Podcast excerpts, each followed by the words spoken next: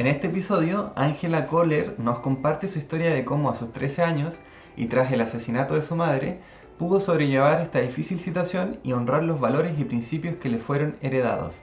También, cómo tras haber estudiado la carrera de psicología, pudo lograr trabajar en el Ministerio de Educación Nacional y cómo estas experiencias y otras aún más interesantes en su historia la llevaron a convertirse actualmente en CEO en Happinar y autora de algunos de sus libros Alcanza el éxito conectando con tus 5 ex, su libro Y Jesús lloró, descubre el poder del liderazgo compasivo. Y su libro Mujeres, Emprendimiento y Felicidad. Conocer la historia de Angela Kohler te interesa si deseas saber el secreto para poder decidir por ti mismo primero antes de que la vida elija por ti sin consideraciones cómo romper con las etiquetas sobre todo lo que la cultura y la sociedad te enseña alrededor del concepto de éxito y qué es el liderazgo compasivo y cuáles son las nueve competencias para que lo puedas llevar a la práctica. Ángela es fundadora del colectivo de mujeres inmigrantes emprendedoras latinas, CEO de Happinar, comunidad global de aprendizaje, bienestar y felicidad desde la neurociencia, y actualmente junto a su equipo aportan a tu crecimiento personal a través de concebir y compartir conocimientos de calidad sobre la felicidad, conectándote a través del bienestar por medio de congresos, capacitaciones y consultorías. Mucho gusto, me, llamo Ángela Cole, soy colombiana, vivo en este momento en Estados Unidos y estoy muy honrada de haber sido invitada a este programa de podcast con Miguel Rubio y toda su audiencia. Quiero empezar a contarles un poco quién es esta persona que les va a hablar durante estos minutos. Pues bien, yo me defino como una mujer que se reinventa cada día, como una mujer que se, se ve a sí misma como un milagro de vida. Y quiero explicarte por qué me veo como un milagro de vida y aquí quiero hacer el primer énfasis en mi, en mi vida y en mi historia de vida, porque esta es mi historia. Eh, quiero remitirme cuando tenía 13 años, un 15 de diciembre de, 1900, de 1988, 8 y 5 de la noche. Ese día cambió para mí mi historia. 15 de diciembre de 1988, 8 y 5 de la noche. ¿Qué pasa ese día cuando esta persona que les habla tiene 13 años? Ese día mi madre es asesinada frente a mí. Y ese es uno de los momentos más difíciles y más dolorosos que cualquier ser humano puede vivir. Es algo que jamás se le desea a nadie, porque lo que ocurre en ese par de segundos es algo que te va a acompañar a lo largo de toda tu existencia. Ese día simplemente estaba allí con mi madre. Mi madre una mujer emprendedora, luchadora, una mujer que dio por sus hijos, una mujer que solo hizo hasta primero de primaria, pero que con todo su esfuerzo, su empeño, su dedicación logró sacar a sus hijos adelante. Es una mujer que se traslada de vivir del campo a la ciudad porque ella entiende que la mejor herencia que le puede dejar a sus hijos no es lo material, sino el estudio, los valores y los principios. Por eso esta mujer, cuando llega a la ciudad sin nada en sus bolsillos, más allá de cargar cuatro hijos en sus brazos, se dedica a trabajar en el tema de comercio informal. Y es una mujer que para no tener estudio manejaba perfectamente, perfectamente bien los términos merchandise, marketing, cadena de abastecimiento, sin nunca haber pisado siquiera un, un, instituto de bachillerato. Solo, solo la acompañaba el hecho de saberse firmar. Básicamente no tenía ninguna otra competencia, pero sabía que sus hijos eran su mayor fuerza y su mayor tesoro en ese momento. Em, mi madre se convierte allí en el pueblo donde vivíamos, en Colombia, en una líder social muy representativa, porque empieza a ser la voz de muchas mujeres que no tenían voz. Y estoy hablando de hace 33 años, lo cual no era tan normal, porque apenas en mi país se empezaba, por ejemplo, a generar lo que era la elección democrática de alcaldes y de gobernadores, y por supuesto las mujeres no tenían allí ninguna representatividad. Y para mi madre la participación en esos espacios era fundamental, porque era la posibilidad de darle voz a las mujeres que por años se les habían negado. Mi madre entonces se convierte en una figura visible allí en el pueblo, en una figura representativa, en una figura de, darle voz a estas mujeres que la habían perdido. Y por eso mi madre es asesinada. Y eso cambia sustancialmente la imagen de vida de un antes y un después. Eh, ¿Qué pasó con mi vida después de ese momento y después de que mi madre muere entre mis brazos? Porque mi madre muere en ese instante pues que yo básicamente no sabía qué iba a pasar conmigo. Yo, yo, yo entré en un momento eh, de, mm, como, como de, mi mente no, no, no, podía reaccionar, mi mente no daba crédito a que aquello realmente haya ocurrido. Eh, yo me dediqué a honrar la memoria de mi madre haciendo lo que ella quería. Primero, viviendo desde sus principios y los valores que me había inculcado a, pesar de tener yo tan poca edad, pero los principios como la lealtad, la honradez, eh, la presencia en las personas, el hecho de trabajar fuerte para conseguir lo que uno quiere, el hecho de estudiar, eh, a pesar de que en el pueblo solo teníamos hasta el nivel de bachillerato, no sé si en otras partes del mundo que me están escuchando logramos comprender esto, pero no había una universidad, no había una formación técnico, tecnológica en mi pueblo. Pero nosotros eh, somos, yo soy la menor de cuatro hijos, yo soy, em, son cuatro, tres, tengo tres hermanos mayores que yo, y todos, eh, desde el silencio que nos acompañó a cada uno, porque nunca volvimos a hablar de aquella situación, em, nos dedicamos a honrar a la presencia de nuestra madre, haciendo lo que ella quería que fuéramos. Por eso, después de terminar mi bachillerato, que lo hice además con honores, porque en aquel momento eh, solo era posible que eh, entregar las notas de calificaciones a quien ocupara el primer puesto y mi padre nunca tenía tiempo para nosotros. Entonces yo me propuse ocupar el primer puesto para que mi padre nunca tuviera que ir al colegio a reclamar notas ni calificaciones y que eso básicamente me convierte a mí en la posibilidad de terminar, al terminar mi bachillerato, de entrar a una de las mejores universidades de Colombia, totalmente becada. Yo no tenía ni idea que iba a estudiar porque yo tampoco tenía en mis proyectos estudiar, pues porque tenía que ser muy realista, no había dinero, no había una universidad en mi pueblo, pero eh, a la oportunidad que se me dio en aquella ceremonia de graduación, yo estudiaba con hermanas de la presentación y una hermana me dice, Ángela, yo, yo siento que tú puedes ser muy buena aportándole a la humanidad desde la formación como psicóloga. Yo no tenía idea que era ser un psicólogo. A mí nadie me había formado dentro de lo que se llama una carrera vocacional. Yo no tenía idea que quería estudiar y ni sabía para qué era buena. Hoy, hoy yo, yo digo mucho esta frase, Miguel y audiencia, y es que todos tenemos talento, pero no todos tenemos talento para todo. Y por eso es bueno identificar desde jóvenes los talentos que nos acompañan, porque eso va a marcar profundamente lo que va a ser nuestra, nuestro futuro. Le hice caso a la hermana, eh, a la hermana religiosa, me traslado a vivir a la capital en unas condiciones de vida muy difíciles porque no tenía básicamente dinero y mi padre fue un padre muy ausente. Em, entré a la universidad a estudiar psicología y en medio de muchas situaciones de quererme retirar porque no había dinero para los tiquetes, para los pasajes, para los libros, siempre encontraba una mano amiga, siempre encontraba una persona, incluyendo los mismos profesores que me animaban a que siguiera. Y así fue como terminé mi carrera de psicología también con honores. Fue una experiencia muy linda. Sí, ahí yo te quería, bueno, eh, hacer la pregunta en realidad de cómo fue ese traslado de, oye, empezaste a vivir en la capital, porque te trasladaste, porque eh, quisiste empezar el camino de hacerte esta formación de, hacer esta formación de psicóloga, ¿no es cierto? Con un padre ausente. Entonces, y, claro, tú comentas aquí en la, última parte que habían personas que te empezaban a ayudar de alguna otra forma. Em, ¿Cómo se fue un poquito más en detalle ese traslado? Em, ¿Solamente tú fuiste a vivir a la capital o fueron más hermanos tuyos de los otros tres que tú contabas? Em, ¿Cómo fue tu panorama en ese entonces? Miguel, es tan linda esa pregunta y sabes que nunca nadie me la había hecho. Y esa pregunta me da pie para responderles lo siguiente. Mi hermana mayor, cuando mi madre es asesinada, ella ya era religiosa de la presentación, siguiendo precisamente la vocación que nos dieron en el colegio. Ella ya era hermana de la presentación y vivía en la capital. Mi otra hermana, al graduarse, porque todavía cuando mi madre fallece ya no se había graduado, empieza a trabajar en el mismo pueblo, en un cargo en la alcaldía, cargo que hasta hoy desempeña, ya lleva alrededor de 30 años trabajando allí. Mi hermano y yo salimos el mismo día del pueblo y eso es muy lindo porque él se va a la capital de Colombia que se llama Bogotá y yo me voy a la capital de mi departamento que se llama Medellín. Y él se va a estudiar su carrera militar y hoy en día es un reconocido eh, coronel en Colombia que de hecho está aquí en Estados Unidos cursando su maestría en, en seguridad internacional y yo me traslado a la capital de mi departamento, Medellín, a vivir solo. Entonces, cada uno empezamos a hacer nuestra vida solos.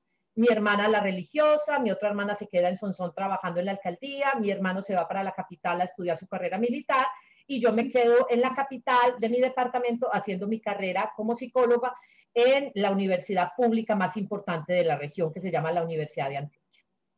Wow, o sea, es súper interesante porque me sale ahí una otra pregunta es, dado que tú dijiste, ¿no? Que no venían de un contexto en el que se trabajaba mucho el tema de la vocación, de qué carrera elegir después a futuro, ¿cómo lo fueron, lo fueron descubriendo también tus hermanos, ese, ese proceso de, por ejemplo, tu hermano que llegó, eh, que es militar, ¿no? Que, y, y tus otros dos hermanos. En tu caso, mm, ¿Te acuerdas más o menos cómo fue el proceso personal de, ellos, cómo descubrieron, cómo decidir esa primera carrera? Claro que sí, Miguel, y tampoco nunca me lo habían preguntado y me va a dar mucho gusto compartirlo. Mi hermana mayor eh, fue, digamos, em, fue acompañada por las mismas hermanas de la presentación con quienes estudiamos el bachillerato y ellas eh, de alguna manera la fueron llevando como a que tenía la vocación para estar en esa vida. Ella sigue siendo hoy día religiosa es rectora en un colegio, también tiene un cargo allí bien interesante en Colombia. Entonces fueron las mismas hermanas y también la familia. Nosotros venimos de una familia muy católica, una familia donde la presencia de sacerdotes y religiosas es muy importante y por supuesto nuestra familia no iba a quedar ajena al hecho de tener una, una, una familiar o una, una representante eh, religiosa. Entonces mi hermana fue muy acompañada por mis padres y también muy acompañada por las hermanas donde estudiamos nuestro bachillerato. Número dos, mi hermana, eh, mi hermana mayor se llama Ana Luz, la otra hermana se llama Irma Leticia, y en ese entonces, Miguel, esto es muy curioso porque en ese entonces apenas estaban llegando los computadores. Estoy hablando del año 1990 más o menos para que nos ubiquemos en el tiempo, en una línea de tiempo.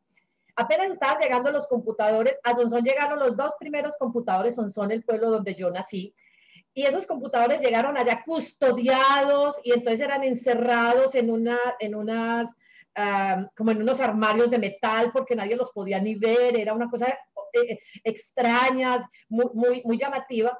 Y en ese entonces se, abre un curso de, de, de, de sistemas básicos allí en la alcaldía y mi hermana participó en ese programa. Era como 40 horas para aprender el computador, apagar el computador, teclear cualquier mensaje. O sea, era una cosa, eh, eh, ver eso era como desde lejos, como una ilusión, ver un computador. Mi hermana participa en ese programa de formación y la alcaldía le dice, oiga, usted si quiere quedar trabajando acá, y dice, bueno, yo me quedo trabajando y así fue y ya lleva ya 30 años trabajando en la alcaldía. Entonces también ella descubre su vocación más por un sentido de necesidad y, ella no se imaginaba que el día de mañana el tema de los sistemas iba a ser un tema tan importante en el mundo, porque hoy todos aquí estamos conectados a través precisamente de estas plataformas. Mi hermano, eh, también mi madre le inculcó mucho a él el hecho de que prestara servicio militar. En mi, en mi país, eh, em, en mi país ocurre que los jóvenes que cumplen 18 años deben tener su licencia o, haber prestado su servicio militar y si no lo prestan, pues tener su licencia militar. Mi hermano no, no fue elegido para prestar el servicio militar por, eh, por la situación con mi madre y todo lo que había ocurrido en la familia. Y él le decía, pero yo quiero prestar el servicio militar porque eso era lo que mi madre quería. Yo, yo me regalo, yo, yo voy. Entonces se fue hasta la capital tocó puertas, pasar ese examen no es nada fácil y él era un hombre que desde joven fue muy deportista, eh, practicaba mucho el ciclismo y, y, las carreras, practicaba mucho el atletismo y el ciclismo. Entonces eso le sirvió mucho para entrar a la escuela militar y también siento que fue una forma de honrar a nuestra madre que quería que él prestara su servicio militar como una forma de, de hacerle un servicio social a la humanidad, porque mi madre ante todo fue una gran líder social y para ella era muy importante que cada uno de nosotros nos convirtiéramos en servidores de otros. Entonces, ahí, Miguel, te comparto cómo fue que cada uno descubrimos nuestros talentos. Interesante que, que, tu hermano, eh, por honrar también a, a, tu madre, pero también porque también le servía el atletismo el que él, que, él hacía para entrar al servicio, o sea, ser militar, ¿no? Y también tu hermana por el tema de la necesidad de, eh, o sea, que, que, se le brindó la oportunidad justamente con el tema del sistema, eh, estando en esa trayectoria que, que, tú me contaste de esa experiencia de los primeros computadores. Entonces, sí, ahora, sí, no, te iba a preguntar... Qué lindo recordar todo esto, Miguel, que nunca lo había hablado, pero qué bonito, gracias por preguntarlo. Súper, súper. Habíamos quedado entonces en cuando te trasladaste a la capital y un poquito más, pero no me recuerdo muy el detalle. Así es. Logré terminar mi carrera de, de psicóloga, eh, donde tuve el apoyo de profesores, de, compañeros que no me permitieron que me retirara. Eh, un compañero me daba ropa, otro compañero me daba la comida, otro compañero me llevaba las fotocopias, pero ninguno permitió que me retirara a pesar de estar en una situación económica tan compleja. Eh, me graduó y también quedó como un poco, bueno, ¿y a qué me voy a dedicar ahora? Eh, con tan buena suerte que al mes ah, participé en una convocatoria que hacen en mi país en una institución que se llama el SENA, el Servicio Nacional de Aprendizaje, que es la institución de formación de técnicos y de tecnólogos más grande del país. Es una entidad oficial, es una entidad pública. Participé y, y finalmente quedé allí en un cargo muy interesante en esa institución estuve 17 años, Miguel. Imagínate lo que fue entrar a esa institución, pero además fue muy lindo porque en esa institución hice todo lo que se llama el plan carrera. Es decir, pasar de ser del cargo más pequeño a llegar al cargo más alto de la institución. Normalmente ese plan carrera tarda unos 25 años. Yo lo hice en 17 años y pasé de ser asistente, instructora, coordinadora, eh, asesora, subdirectora y finalmente directora. Entonces fui directora de esa institución. En el año, estoy hablando ya del año más o menos 2000, yo me gradué en el 99, 2015. Esos son los, 15, los 17 años que estudié allá. Y luego de allí ya dije, ¿yo para dónde sigo? Si yo ya prácticamente llegué al último peldaño donde puedo subir en esta institución y me ofrecen trasladarme a la capital para trabajar en el Ministerio de Educación Nacional, porque todo el tiempo yo lo dediqué a trabajar en temas de educación. Y me traslado a la capital y allí es trabajo en el Ministerio de Educación Nacional durante dos años, siendo directora de un área muy importante y también varias veces encargada como viceministra. Entonces, pues por supuesto fueron alrededor de 20 años de trabajo con el servicio público, la mayoría de ellos en cargos de gerencia, que me dejaron grandes lecciones, me dejaron muchos aprendizajes y ante todo muchos amigos.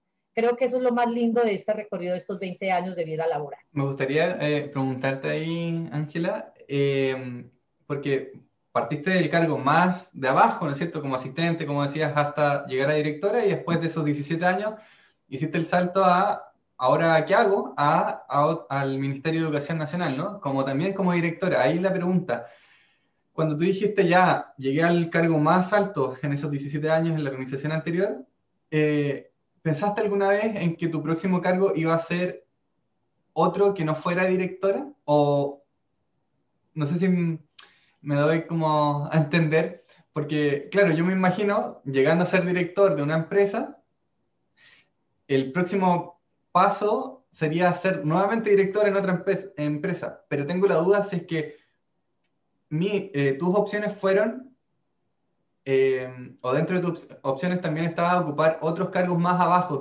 digamos, de, director, cuando hiciste esa transición. Pues eh, realmente, Miguel, no, no estaba como dentro de mis planes, mira qué iba a pasar más allá. Pero sí quiero decirles que así como en el año 88 tuve esa ruptura, que le, ahí empecé hablando de mi historia, en el año 2016 tuve otra ruptura también muy grande y es que después de esos 20 años de vida ininterrumpida laboralmente hablando, y después de que mis tres hermanos también están dedicados al servicio público, porque la hermana también trabaja en un colegio público y es rectora en un colegio público, mi hermana 30 años en la alcaldía, mi hermano casi 30 años también en el servicio militar, yo tomé la decisión de retirarme. Y me dicen, ¿qué?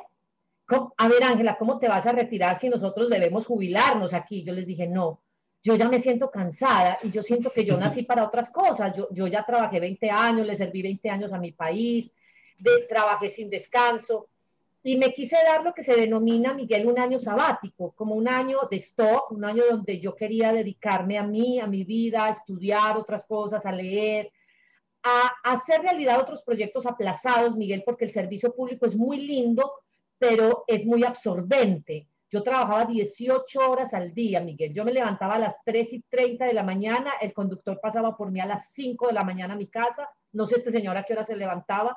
Entonces yo empecé a acumular una cantidad de estrés, de estrés, de estrés, que me llevó finalmente a tomar una decisión y es, si yo no tomo esta decisión, posiblemente yo cargo, caigo en un estado de burnout, que es ese nivel de estrés profundo, que es lo que se llama el síndrome del quemado.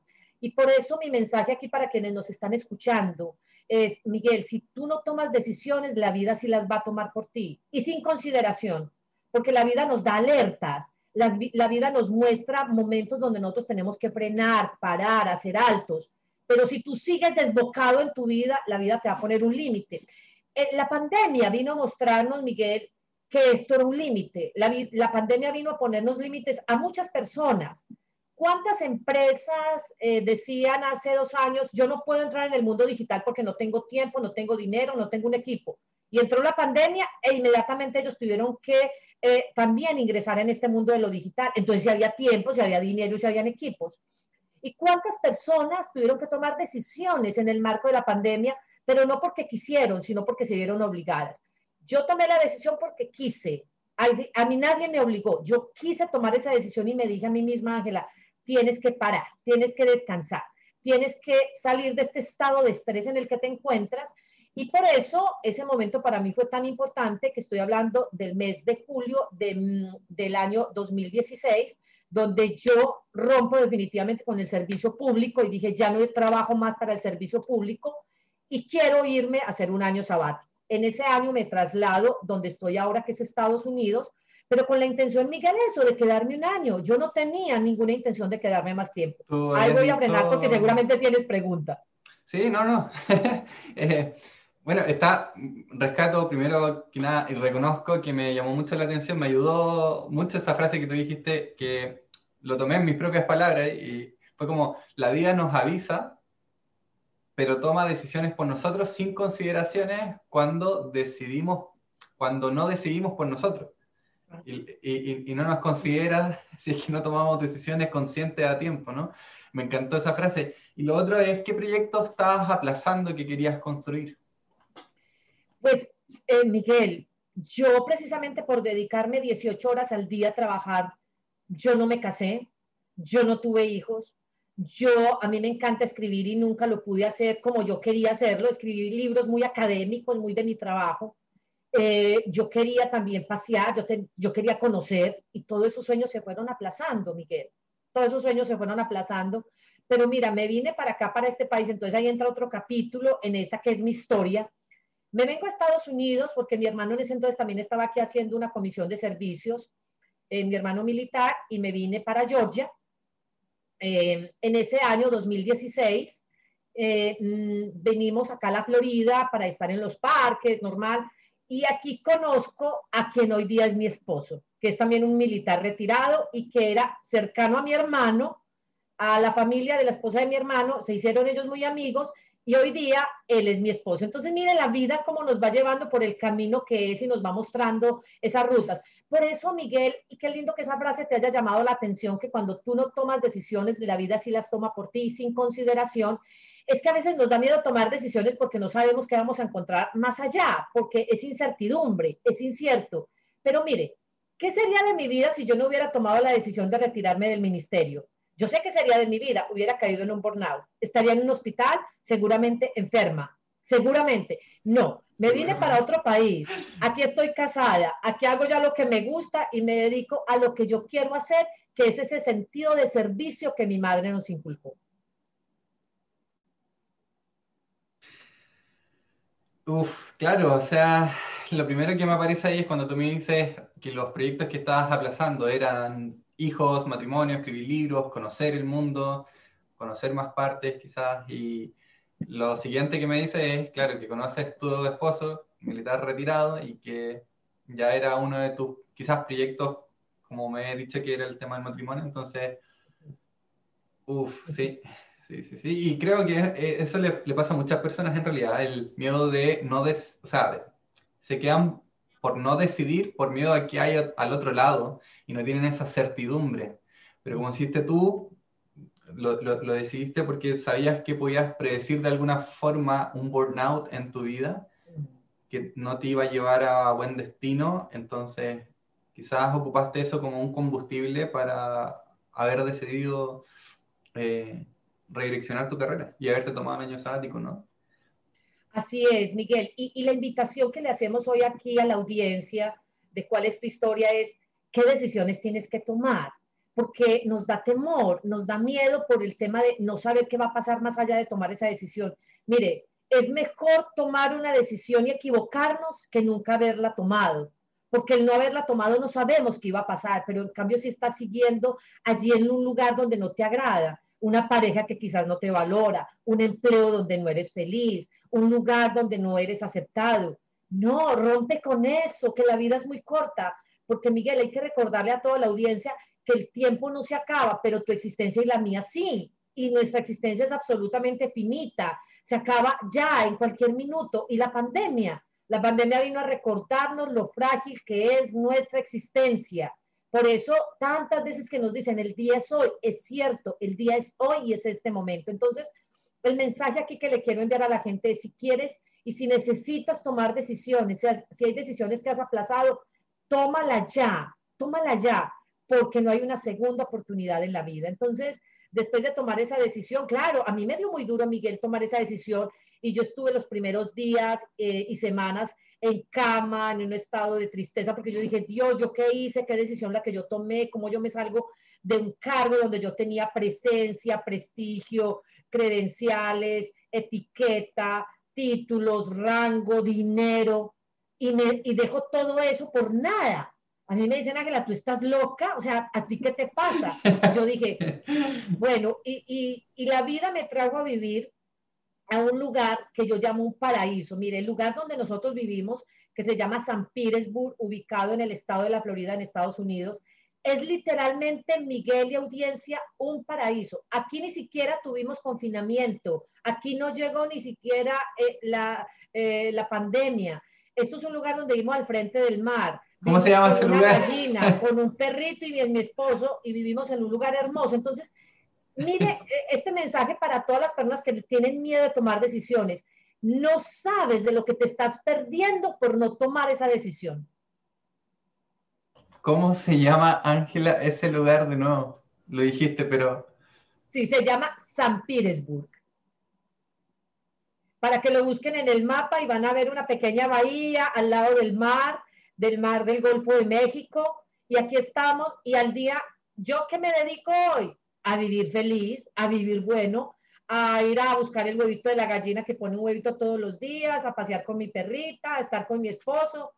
Y ya dejé de trabajar las 18 horas al día. Entonces, eh, lo, que, lo que yo soy es un testimonio real, Miguel, de que hay que tomar decisiones en la vida cuando no nos encontramos a gusto con algo que estamos haciendo. Me encantó porque eh, tus redes de contacto, tu entorno, la gente que te rodea, encontraba quizás loco esta decisión que tú dijiste, oye, dejé dinero, estatus, las etiquetas, eh, todo eso por nada, entre comillas, según la perspectiva de los demás, pero quizás era todo para ti a nivel personal y tuviste que luchar para dar ese salto. Y me encanta esa, digamos, ese concepto que tú transmitiste de eh, que es mejor finalmente tomar la decisión que no tomarla, porque lo peor que puede pasar es que la persona se quede en, en el lugar en el que ya no está contenta.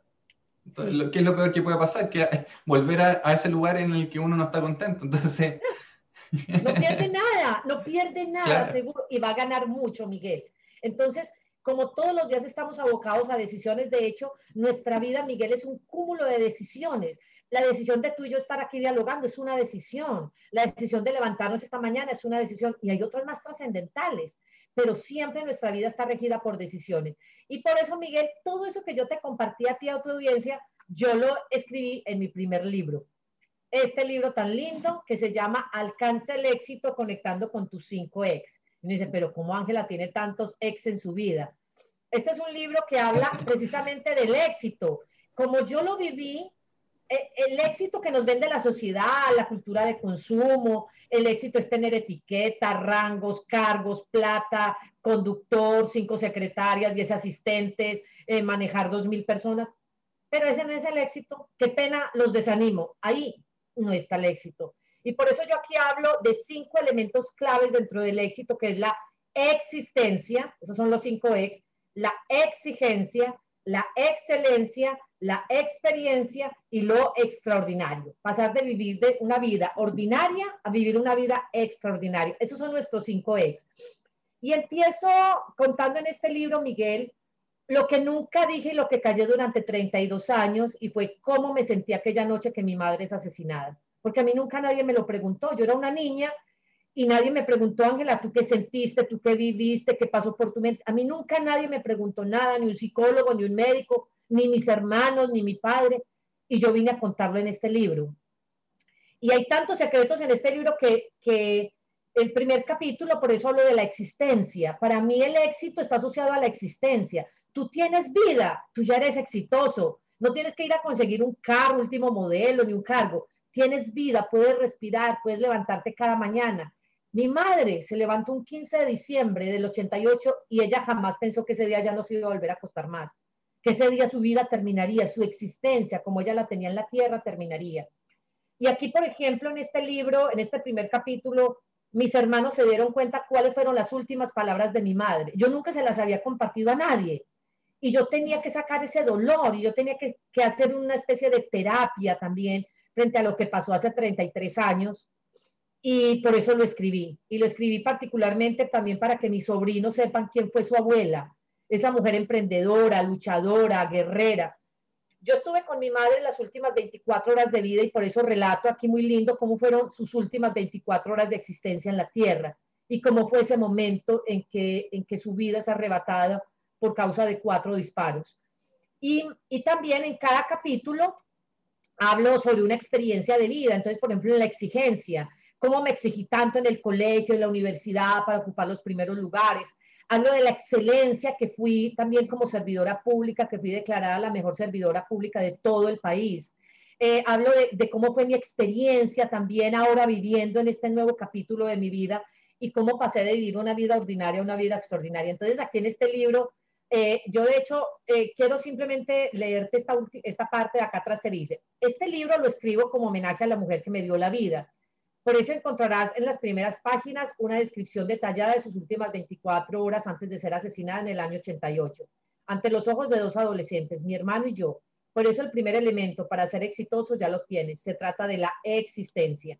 Y básicamente este libro lo que hace eh, Miguel y audiencia es romper con todo, yo digo acá, este libro rompe con todas las etiquetas sobre lo que la cultura y la sociedad nos determina alrededor del éxito narrado desde mi propia experiencia personal, con sustento académico, de quien aparentemente era una mujer exitosa, pero solo hacia afuera, no para ella misma.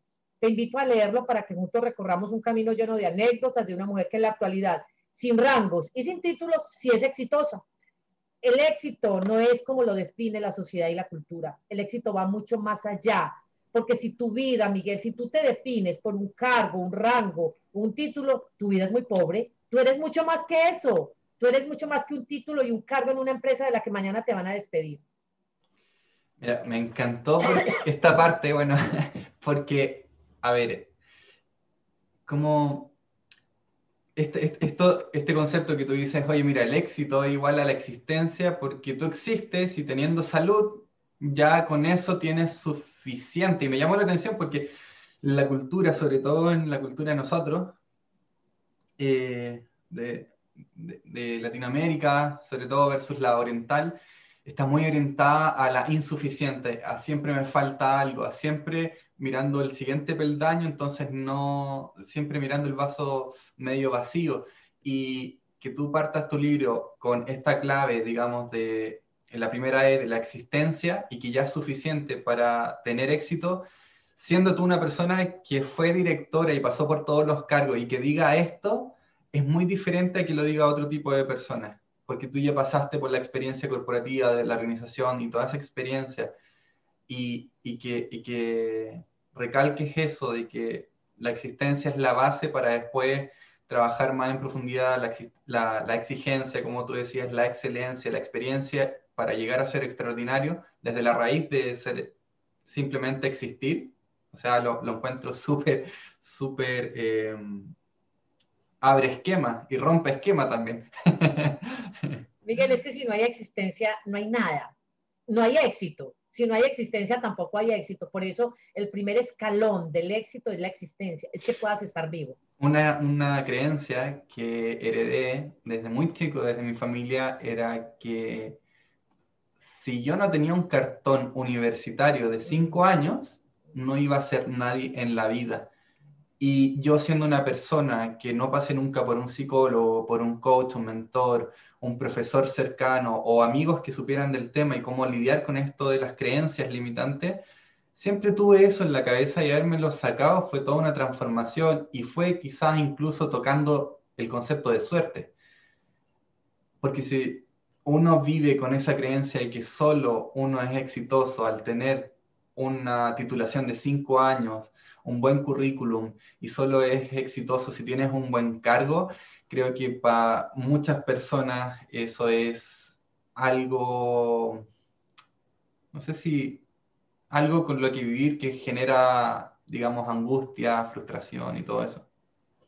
Y permanentemente nos estamos comparando, Miguel, permanentemente. Y lo que tú dices es muy cierto. Aquí se generan grandes frustraciones porque el otro tiene y yo no, porque el otro hizo y yo no hice. Entonces, eh, tú mencionabas ahorita el tema de la cultura oriental y la cultura occidental. De eso habla en mi tercer libro, precisamente, que ahorita les quiero contar un poco, porque es muy interesante. Nosotros desde esta cultura occidental, cómo vemos la existencia y cómo ven en la cultura oriental. Y es muy distinto.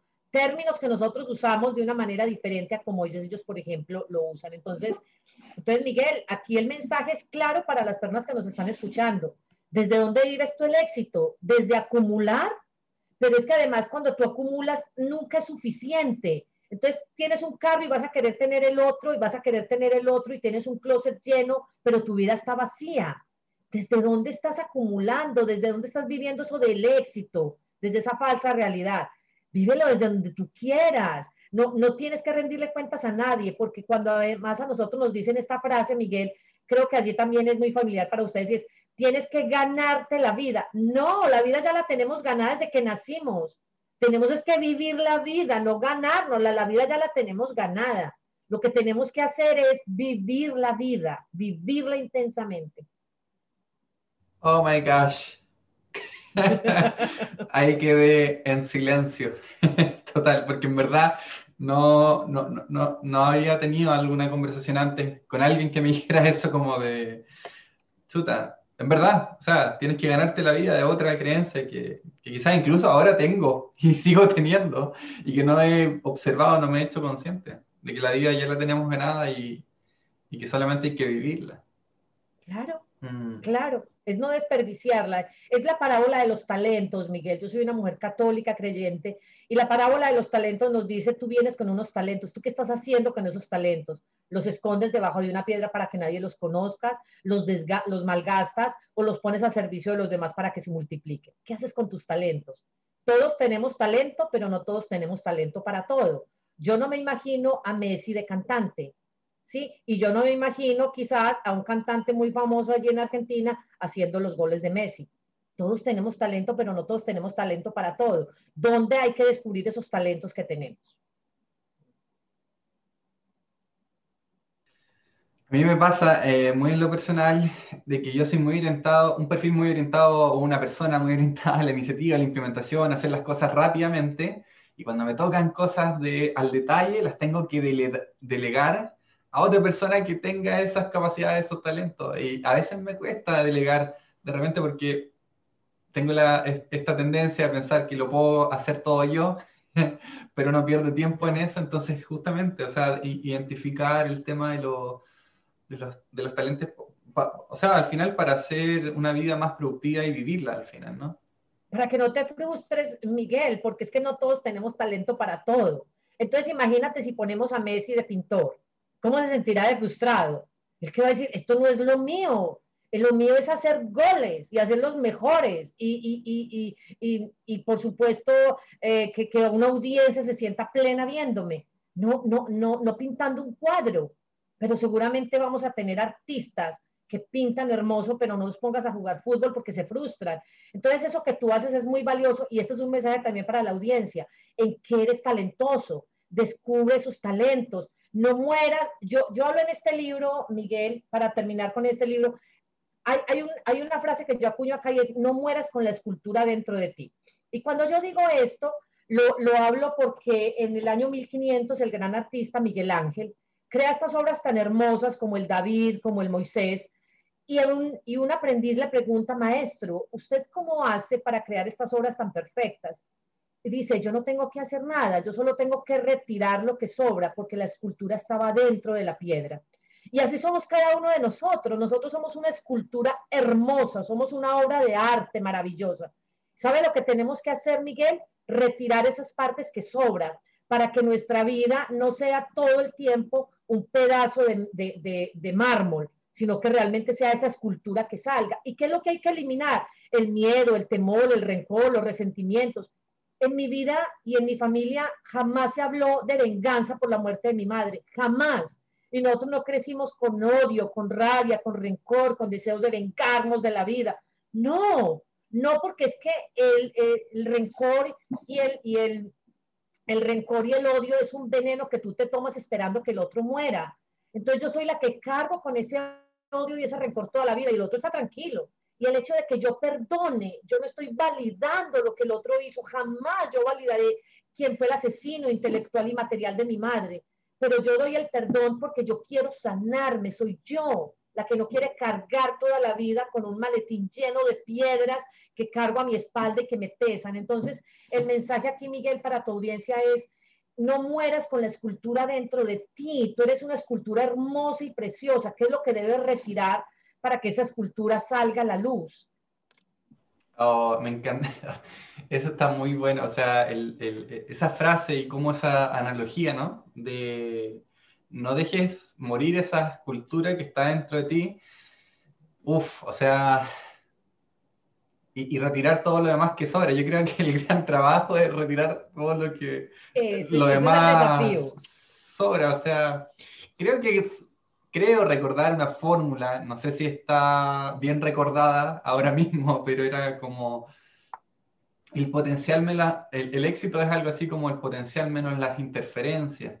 Y creo que hay personas eh, que, que, se acercan mucho a saber cuál es su potencial y las cosas que quieren hacer, pero no saben, tan, no saben muy bien cómo eliminar las interferencias. Esas personas que están en un trabajo, en una organización, como tú decías anteriormente, de que están ganando ya dinero, tienen estatus, tienen una familia, tienen una, una familia que ya se hace un concepto de ellos y que liberarse de todo eso, como tú decías, de liberarte de todo eso como para nada, para que los demás crean que es para lanzarte a la nada, es muy, muy, muy, muy desafiante en realidad y, y recalcar eso y reconocerlo, que es justamente ese salto que yo lo llamo el salto consciente, pero es un salto interno más que algo físico, más. eh, o sea, lo encuentro extraordinario, de verdad, esa metáfora. Ah, gracias. Gracias, Miguel. Eh, y de eso hablo en este libro, en este libro que pueden encontrar en Amazon, Alcanza el éxito conectando con tus cinco, es cómo no morir con la escultura dentro de ti. Y este es el tercer libro, el segundo libro es un libro que le dediqué a las mujeres este año que se llama Mujeres, Emprendimiento y Felicidad.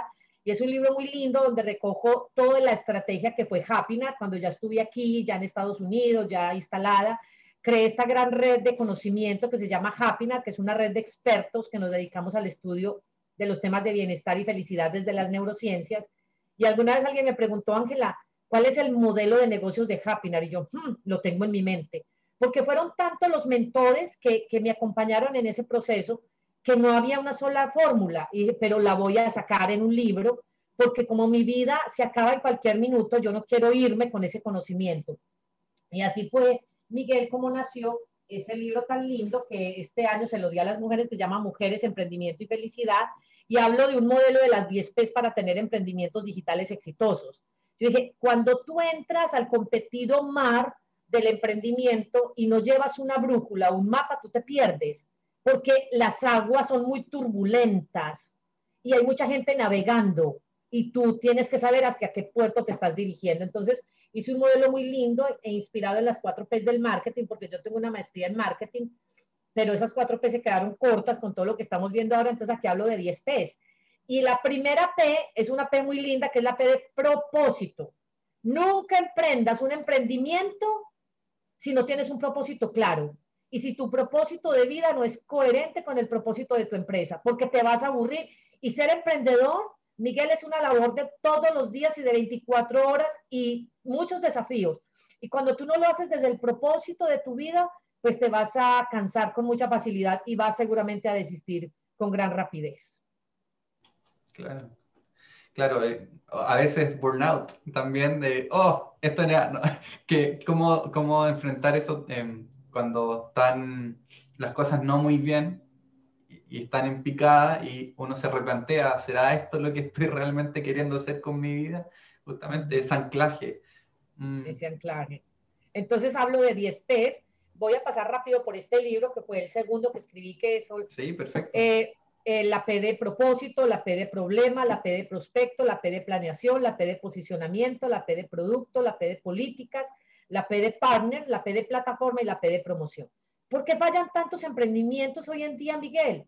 Porque, ¿Y por qué falló mi primer emprendimiento? Porque yo empecé con la P de producto. Empecé en el punto 6. Yo me salté cinco pasos y por eso fue que fallé. Claro, es que antes de llegar al producto o servicio, yo tengo que vivir otros pasos anteriores. Lo que pasa es que, ¿qué ocurre hoy, Miguel, con los emprendimientos? Cada mentor se especializa en un tema especial y a ti te van entregando como unas piezas de rompecabezas. Entonces un mentor te va a hablar, mire, así determinas el problema. El otro te va a decir, así generas el prospecto o así detallas tu prospecto. El otro te va a decir, así haces tu planeación. El otro te va a decir, así es como haces tu posicionamiento. El otro te va a decir, así es como generas la plataforma. Pero luego tú te encartas con cada una de esas fichas en un desorden que esas fichas tienen que armarse y tienen que encajar, pero no encajan porque cada mentor te va a decir una cosa distinta desde su propia expertise, pero que tú cojas toda una organización como lo hice yo y lo mires en panorámico, diga, no, vas a acomodar las piezas de rompecabezas así, así, así, así, así, te entrega las piezas y te las arma. Eso yo no había visto una estrategia como esta y por eso me tocó armarla a mí, porque yo no la encontré en el mercado y teniendo tan buenos mentores. Hasta ahora, hasta el día de hoy, no he escuchado un concepto realmente así y es lo que a, nivel profesional a mí también me pasa. Y es justamente esa misma incertidumbre de, querer trabajar con alguien que me trabaje las redes sociales, o que sea mi community manager, o, o, que, o que, haga estas eh, estrategias de tráfico en Facebook o en Instagram, pero mm, no sé cómo comunicarle a cada uno de estos expertos mi, mi puzzle entero para que todos estén en coherencia, así que lo encuentro súper significativo tenerlo claro de cómo encajar estas fichas, como tú dices. Y, y, realmente, ¿por qué lo hice y por qué eso lo hice especialmente a las mujeres? Porque, Miguel, tenemos que ser conscientes que las mujeres fuimos las más afectadas durante la época de pandemia. Fueron las primeras que perdimos el puesto, fuimos las primeras que tuvimos situaciones de violencia intrafamiliar, fuimos las primeras a quienes se nos rebajó el salario en las organizaciones. Y yo quiero, desde un concepto que generé, que se llama miel, las mujeres inmigrantes emprendedoras y latinas, mujeres que como yo, mujer inmigrante emprendedora latina, se vino de su país de origen y aquí está emprendiendo. Es que otra cosa es emprender por fuera, con un idioma distinto, con unas políticas distintas, con una regulación diferente, sin conocer a nadie. ¿Y cuántas mujeres miel tenemos regadas por todo el mundo? Entonces ese concepto es muy lindo y este libro es un libro totalmente diagramado, es un libro que costó muchísimo dinero porque es un libro totalmente diagramado. Es como si tú tuvieras un mentor 24 horas a tu lado. Y mi esposo es mi sponsor, entonces él me apoya y me acompaña en todo esto. Y ese libro se los dimos de regalo a las mujeres este, en este mes de marzo de este año. Wow, ese es el último, ¿no? El que has creado. No, ese es el, segundo después de esta nueva vida, porque yo ya había hecho otros libros muy académicos y este es el ah. tercero. Aquí es donde hablo de, entonces este tercero muy lindo, Miguel, porque yo dije, bueno, yo como toda la humanidad vivimos en una pandemia, ¿yo qué le quiero dejar como legado después de vivir esta pandemia? Porque esto también va a pasar. Como todo pasa, esto también va a pasar. Y, me preguntaba en medio de tanto dolor, de tantas muertes, de tantos contagios, Estados Unidos en una época fue el centro de la pandemia a nivel mundial. Y yo me preguntaba, ¿será que Jesús llora? Y recordé un pasaje de la Biblia, que es el más cortito de la Biblia, que está en Juan 11:35, y dice, Jesús lloró. Y lo dijo en el contexto de la resurrección de Lázaro, y así se llama mi libro. Y Jesús lloró. Descubre el poder del liderazgo compasivo. Entonces generé un modelo de liderazgo, ya que yo fui líder de grandes organizaciones. El modelo de liderazgo compasivo no es algo nuevo, Miguel, me di cuenta luego de la lectura, y es que aquí empresas como LinkedIn o como Google ya lo están implementando, solo que eh, para Latinoamérica no hay, no hay en español, no hay una literatura en español. Y ellos tampoco te van a decir el cómo lo hacen, porque pues ese es su know-how. Entonces lo que yo hice fue sacar primero, eh, por ejemplo, que hay un capítulo muy lindo que habla sobre la diferencia, la compasión desde la perspectiva oriental y occidental. Lo que tú mencionabas ahora, y es que si tú le preguntas a una persona de nosotros, oriental, ¿qué entiende por compasión? Lo va a asociar inmediatamente a lástima. Y por eso el primer capítulo yo tengo que decir, no, no, no, no, no, la lástima es una cosa y la compasión es otra. Pero tú vas y le preguntas a un oriental, ¿qué es la compasión? Y te van a decir que es el sentimiento más sublime, más hermoso, más bello, porque un mismo concepto tiene dos acepciones según la cultura porque nosotros somos finalmente seres culturales y sociales. Entonces, en este libro empiezo hablando sobre eh, cuál es la diferencia entre compasión y lástima o cómo vemos la, compasión desde la perspectiva oriental y occidental. La autocompasión, que no es la autolástima, no es, ay Ángela, qué pesar de ti, pobrecita tú, no. La autocompasión, Miguel, ¿cuántas veces tú te has dicho, soy torpe, soy tonto, no sirvo para nada? Tú, tu audiencia, ¿Para qué nací? ¿Yo para qué estoy acá? Yo no tengo ningún propósito en mi vida, yo no le aporto nada a la humanidad. Eso, eso hace muchísimo daño, mucho daño. Y finalmente creé el modelo de liderazgo compasivo que tiene nueve competencias, Miguel. Y están organizadas a modo de acróstico con la palabra compasivo.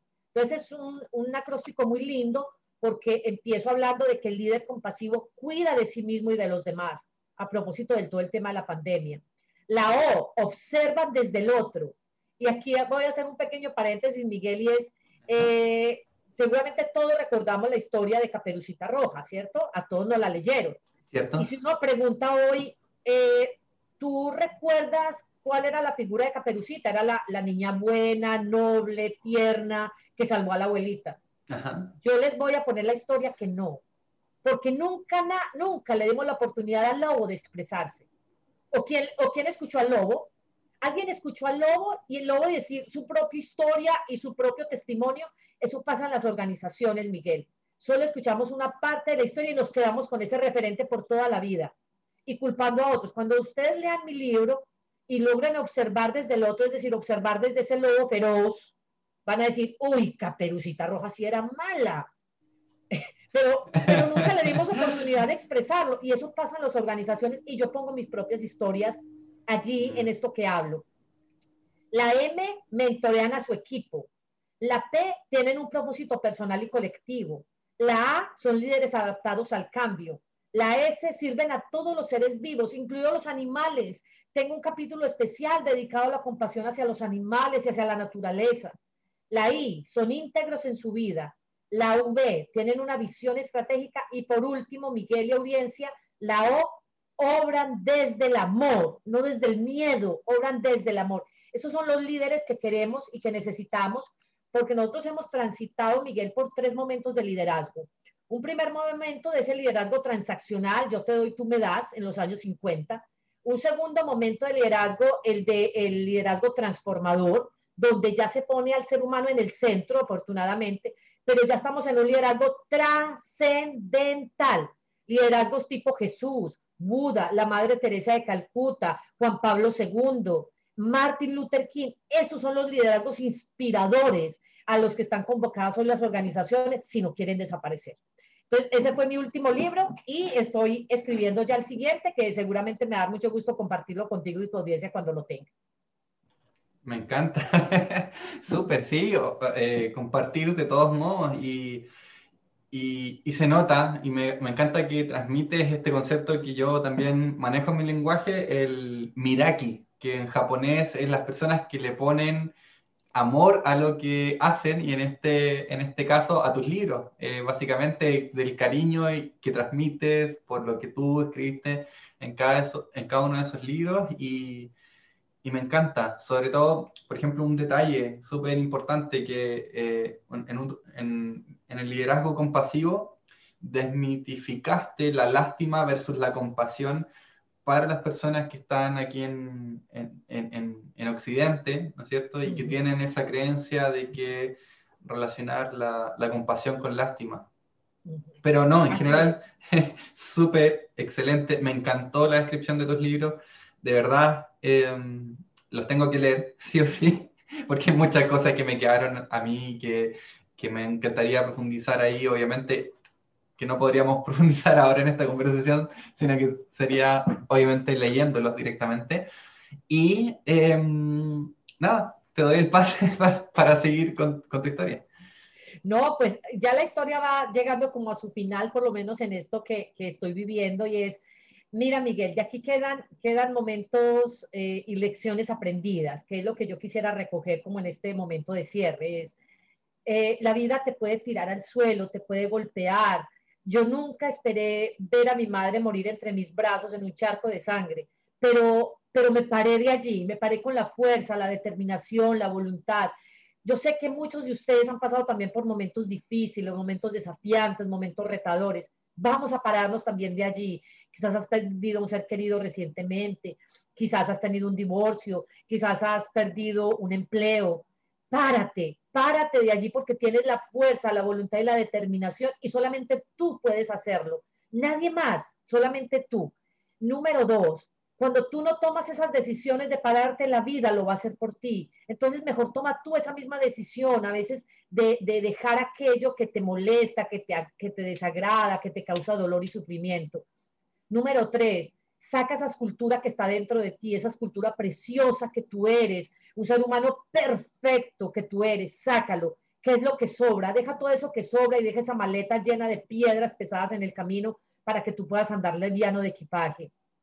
Número cuatro, ¿qué es el éxito para ti? ¿Cómo construyes tú el éxito? Construyelo desde la misma existencia, por favor, no desde lo material, porque nunca te va a satisfacer lo material, mientras que tu existencia y lo que es tu don de servicio siempre te va a llenar. Y por último, y el quinto mensaje que les quiero dejar es que no tengan miedo de tomar esas decisiones, porque Miguel me hace una pregunta muy interesante y es, ¿cuáles fueron esos, esos proyectos que aplazaste?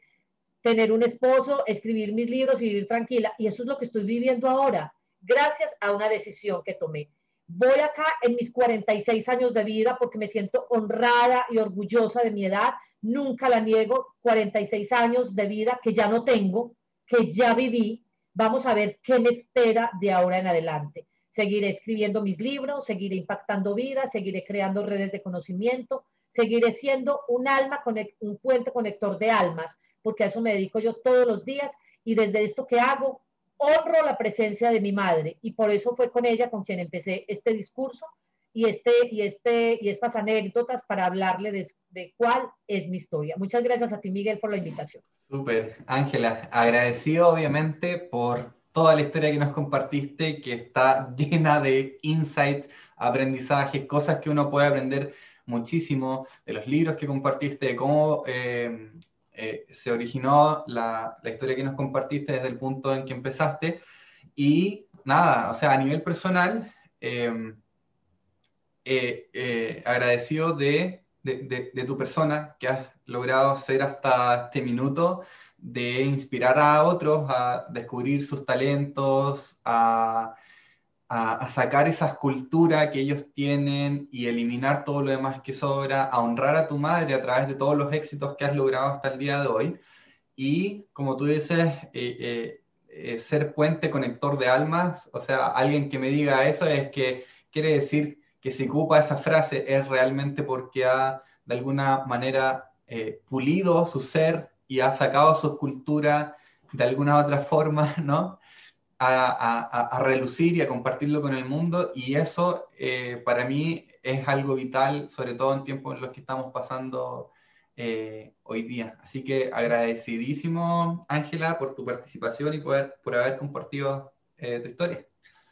Con todo el cariño, Miguel, cuando quieras que esté de nuevo en tu programa y con tu audiencia, yo encantada porque además me hiciste preguntas tan especiales que nunca nadie en tantas entrevistas que doy me las habían hecho, así que valoro mucho esa capacidad que tú tienes de análisis y de retomar la información. Gracias, Miguel, también por lo que sirves a la humanidad. Excelente, bueno, agradecido y obviamente eh, reconocer eso lo tomo con, con cariño para seguir, obviamente, con, haciendo estos podcasts. Muchas gracias, Ángela.